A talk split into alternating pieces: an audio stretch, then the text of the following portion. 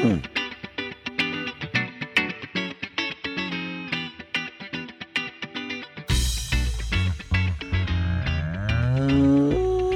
Welcome to the Moos Room, everybody. This is Dr. Joe Armstrong, and it's just me today. And we're covering a dairy topic, one that I just presented on with my colleague Jim Salfer. So I'll be taking some of the things he said and applying them today. Great resource, Jim Salfer. He's working out of St. Cloud, been with Extension for a long time. We heard about him last week from his son, Isaac Salfer, who's also with the University of Minnesota. Amazing to have both of them there, both amazing resources. So thank you, Jim, for helping me the other night and for providing all the insight you had at that meeting. The question we were really addressing at this meeting that we had the other night in Pipestone was what should we do, be doing with replacement heifers? Should we be raising heifers at home? Should someone else be custom raising them for us? Should we be raising heifers at all, or should we be, be buying them as replacements? There's a lot to talk about in this, and we're going to keep it fairly brief. Most of today, I just want you to think about all your different options that are out there, and there'll be some other things to think about when we talk about economics and all the things that are not about economics that matter in this decision as well. So, on the beef side, we have this discussion sometimes as well where we talk about should I be raising my own replacements or not? Should I be buying them? how big should I be before I get to that point? There's a lot that goes into whether or not you should raise your own replacements on the beef side. On the dairy side, this is a massive question. On the dairy side, we're talking about so much that goes into what the future of your dairy is going to look like. And that all is very dependent on how those calves are taken care of at a young age and all the way through until they're milking in your herd. So, what are the reasons that you would raise your heifers at home? And I was really happy to see that this group in Pipestone had a lot to say on this, and they they knew exactly why or why not they would want to raise their heifers at home. One of the biggest things we heard, and I think almost everyone that was raising their heifers themselves agreed on, was control. Having control of the product, having control of the genetics, having control of what's going on, knowing exactly what's happening with their calves. So, control is a huge piece of this, just knowing what's happening and having everything figured out and, and, and having oversight of every piece of that process of getting a heifer from birth all the way into the milking herd. Some of the other things that came up when we talked about this discussion why raise your own heifers? Well, sometimes it's a way to keep someone employed at the farm. If someone's willing to take on the challenge of raising calves, then having them at home and raising them yourselves is a great way to give that person a job. Whether that's a spouse or kids or whoever else it is, it's a way to provide a job that is incredibly important and can save you money on your dairy farm. And that brings us right to the one of the most important pieces of this is cost. So the cost of raising your own dairy heifer. Now that's going to come up again when we talk about the other piece of this. What does it cost to buy your own and what does it cost to raise your own, all of that. And is there a way to offset the difference if you're not willing or you're not able to raise your own heifers? But we'll get into that later. So, part of the quality of product conversation is we are providing a product at the end of this process. We're looking for an animal that's going to be in our herd milking for a long time that can produce enough milk to stay in the herd long time without too many issues on the health side. And that all is directly related to whether or not they're taken care of as a young animal. So, quality of product is one reason you would raise your heifers at home. And that's part of the control piece. If you are going to have the heifers at home and you're going to raise them really, really, really well, go for it if you have the time and the labor and the money.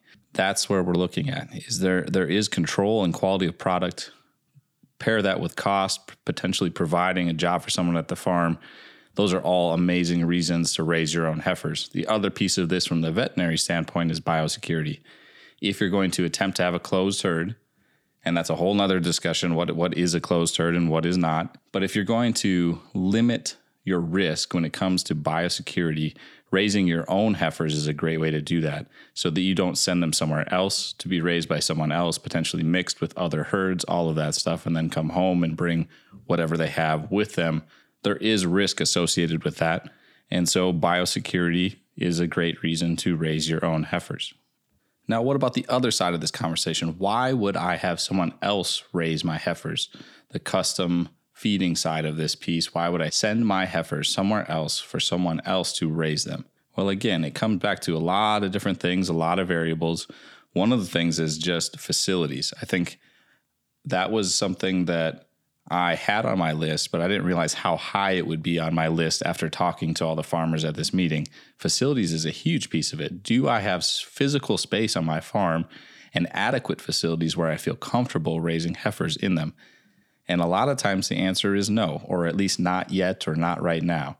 And that comes back to all the other things that go with raising heifers, where whether it's labor or time, time being a big piece of this. And that's one we're going to focus on later as well when we talk about non economic reasons for maybe raising your heifers somewhere else or buying replacements. Labor is huge. We all know there's a shortage of labor. It doesn't really matter what industry you're in at this point, there's, there's a shortage. So, labor is a big piece if you can't find help to do it, it's hard to do it yourself. And then one thing we talked about a lot and and we need to focus on here too is quality of product. You know, we talked about the ability to raise heifers really well yourself, but there's some situations where frankly maybe you aren't doing a very good job of raising your own heifers and there's all sorts of reasons for that. But if you're not doing a good job of it, maybe it is time to consider having someone else do it so that you can get a better product in the end. Now, why might you not be able to do a good job raising heifers? Well, I think one underestimated reason why is that you just don't like working with calves. And that is a real possibility. If you don't like doing calf chores and you, you just don't enjoy the monotony of doing the exact same thing every day at the exact same time, it's hard to do a really good job if you don't enjoy the work. I'm not saying you you can't do a good job if you don't enjoy it because I think a lot of people do a very good job and they may or may not enjoy it at all. But it is harder to stay engaged, stay on top of things when you just really don't like the work. And then we have those same considerations when it comes to labor and time and whether or not you can afford to spend the time raising your own heifers if you're not going to have the the true amount of time you need and the true amount of help you need to dedicate yourself to doing a really good job. Now, one thing that Jim brought up that wasn't on my radar as much as it should be is just land base. Do you have the land base available to provide the feed for raising your own heifers? Now, a lot of dairies might have that land base or they have the opportunity to take some of their poorer quality forages or feeds and push them through that heifer grower operation on their farm to find value in those things. But not everyone has that extra land base. And that is a big factor in whether or not you have the ability to raise your own replacements or not. Now, we've done plenty of episodes on how to take care of calves and some of the benchmarks behind whether or not you know you're doing a good job or not. I think it's really important to know those numbers, regardless of if you raise your own heifers or not, because it allows you to know if your heifer grower is also doing a good job. And that's something you need to stay on top of. I really think it's super valuable for heifer grower operations to provide lots of data about how good a job they're doing so that their clients can see that they're doing a very good job with their heifers. If you don't stay on top of that and your heifer grower isn't doing a good job or you're not doing a good job, there's a big lag time and there'll be whole cohorts of heifers that are not going to perform well when they get to back to your place and they're lactating. They're going to have a lot more issues. It's going to be a huge headache. And because it's going to take you two years to find out if you don't check in, you've got another two years before it's going to be fixed. I think it's really important you stay on top of this. And I think it's really a great value added service that a lot of heifer grower operations can provide by just taking basic data that allows them to say, yes, we are doing a good job. And I think it's really great to provide health records as well. So those dairies and their clients know hey, this heifer really did have quite a few issues as a calf. Now she grew pretty good, but she had uh, several pneumonia events or scours events and always kind of lagged behind a little bit. Now, if you don't have that information, you might not put her on the call list like you normally would because you don't aren't just aren't aware of what was going on. So again, lots of opportunities to gather data, and I think it's a great idea if you are a heifer grower to provide that as a service. And if you are a dairy, I think it's great to ask for those things. You need to be able to know if they're doing a good job or not. Since I'm a veterinarian, there is no way that we can get out of this conversation without talking about biosecurity.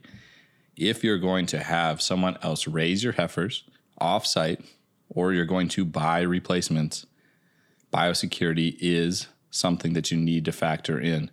There are certain diseases that can really make your life miserable and potentially put you out of business if we aren't being careful about it. You need to trust your heifer grower. If you are sending your heifers to that heifer grower, I think it's very important to ask what they're doing to ensure that when they send you their product at the end, which is your calf, what are they doing to ensure that they're protecting you from some of the diseases that are out there that could really, really be devastating? This becomes especially important if you know that your animals are commingled with other dairies. I think you have to be on the same page with the other dairies and the heifer grower about what steps are we taking to avoid some of these things coming back to my dairy whether that's BVD or Johne's, There's a lot of things that we need to address in this whole process when it comes to biosecurity. All right, enough of the boring biosecurity talk. Let's talk about buying replacements. Why would you buy your replacements? Now, there's several ways to do this, and it all comes down to what animal are you going to buy? Are you going to buy a Springer, a pregnant animal, late in gestation, and then you're going to get the calf and a lactating cow? Or what we're seeing more frequently now, especially in Wisconsin, is people buying wet cows or 60 day fresh animals that are already milking. Why would you buy that animal and not a Springer? Well, I would say from a biosecurity standpoint, you have a couple advantages. If you're buying a pregnant animal, you can test the animal itself that is pregnant for BVD. You cannot test the calf she is carrying for BVD. So she could be carrying a PI, and you will not know until that calf hits the ground. And unless you're testing every calf that hits the ground, you have the potential to expose your herd to a PI animal, which is certainly less than ideal. So that's one reason to maybe consider buying a fresh animal that's fresh 60 days, already milking, not pregnant. There's some biosecurity things that go into that decision. Also, 60 days fresh that is kind of the cutoff that we use when we're looking at, you know, when do most animals leave a herd that have had problems? Well, they leave in that first 60 days. So basically, I am paying for an animal where someone else has taken the risk of that first 60 days. Now, you might have to pay for it because you're paying for a low risk animal as opposed to a high risk, higher risk animal, not necessarily high risk, but higher risk animal when you buy that Springer or that that pre- already pregnant animal and you have to deal with the transition period. Now, what does that cost? Right? When we're we're looking and talking to people about what does it cost to buy a replacement. And so we're we're talking today basically middle of July in 2023.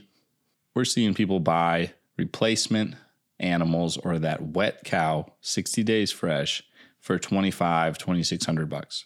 Now, that certainly immediately may sound like a lot. But again, remember, you're paying for a low risk animal that's been through the hardest part of that first 60 days. They're ready to go as soon as they hit your farm. And yes, there is some stress from the change in environment and being in a new place and all of those things. But in general, they're a lower risk animal. And you didn't have to pay for the cost of raising that animal all the way through that first two years of her life, getting her pregnant, all of those things. So, what does it cost to raise your own heifer? Well, that question really comes down to an, an extension answer that we always say, and it depends. Now, I can look up the data on Finbin and I can see what the range is, but on average, when we go across the board, not looking at the different breakdowns uh, percentage wise on who can do it the best or the cheapest, just average across the board, we're looking at 2,000 to $2,200. So if that is the case, I think it's really, really practical to think about what am I getting for that $2,000, that $2,200 doing it myself versus what if I bought an animal for $2,500. Now, there's certainly farms that can raise their own heifers for much less You know, maybe some of those farms can get by raising their own heifers for much under 2000 grand at 1700 or 1800 dollars. And a lot of that cost comes back to can you do it at that low of a price and still do it well? If you can, all the more power to you. You just need to really be honest about your heifer growing operation and how well it's going. And if you can do it for that inexpensive, great. But for a lot of dairies, it's very reasonable to consider should I be raising my own or should I take that time and that labor that I'm using on calves and put it towards something else? As we talk to our colleagues in Wisconsin, one of the things we see is that the beef market is driving some of these decisions. Calves are worth a lot right now, a ton. If I make a decision that I am no longer going to raise my own calves and I am going to buy all of my replacements, that opens the door to breeding my entire dairy herd to beef. Now, if beef prices stay high and those calves are worth a lot, that serves to greatly offset the cost of buying your own replacements and make up the difference for what you could do it yourself versus what you're going to have to pay to buy your own replacements. There is a lot to think about in this discussion, and we can't certainly get into all of it today. And I don't want to because, first of all, it'd be boring to hear me ramble on for another 40 minutes. But I do encourage you to reach out with questions and comments and ask this question to me. If I have questions, I will certainly pass them along to Bradley and Jim, and we'll pool all of our answers together and get you what we think is our best answer among the three of us. Now, before we wrap up, I want to talk about these non economic parts of this decision. I think on this podcast, we've talked several times about how not every decision is an economic decision. The best example of that is your 4 H animal that's in your herd. There's not too many of them that can break even. They are a non economic decision in your herd, and everyone has an animal in their herd, regardless of if they're a 4 H animal, where really they're an emotional attachment or they're your first cow or your best cow, and she just isn't an economic decision anymore, and she gets to stay. That's totally fine. One of the other examples that I like to use for this non economic decision is your kids coming home to farm. Does it always make economic sense for you to take a risk to expand or do something else that allows your kids to come home and farm? No, it doesn't. But you're going to do it anyway, almost every time, even though it may not make economic sense. So, long story short, the same thing applies to this decision in raising calves, especially if you don't enjoy it. You have to think about the stress, the mental health aspects, the time, the big thing being time. Time is the most valuable resource. If you don't like raising calves and you'd love to spend your time doing something else that can benefit the dairy and can help offset the cost of either buying replacements or having someone else raise your calves, it becomes a little harder to figure out how all the variables fit together when it comes to making that break even calculation but I guarantee it's going to make your life better if you hate raising calves and now all of a sudden you don't have to do it anymore and you get to spend your time helping the dairy in a different way. Now that comes back to stage of life as well. Okay, how much is your time worth? If your friends are starting to retire and they're headed to Hawaii and you don't get to go because you have calves at home, maybe you're willing to pay a little extra knowing that it does not make pure economic sense to do so so that you can go on vacation with your friends and you can enjoy your life and do that at an age where you're still able to. That is not an economic decision, but it's a perfectly valid decision in the scope of your life and where you are. Look at the economics, then step back, look at the non economic side and what it provides for you in quality of life, mental health, all those other things and then bring them together and see if you can get it done. With that, like I said, if you have comments, questions, scathing rebuttals, send them to the moosroom at umn.edu. That's T H E M O O S R O O M at umn.edu. I will get those questions answered myself, send them through Bradley. I'll talk to Jim. Between the three of us, we should be able to answer your question.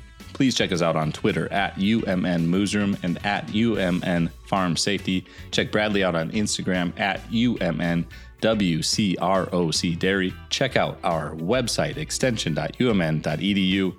Thank you, everybody, for listening. We will catch you next week.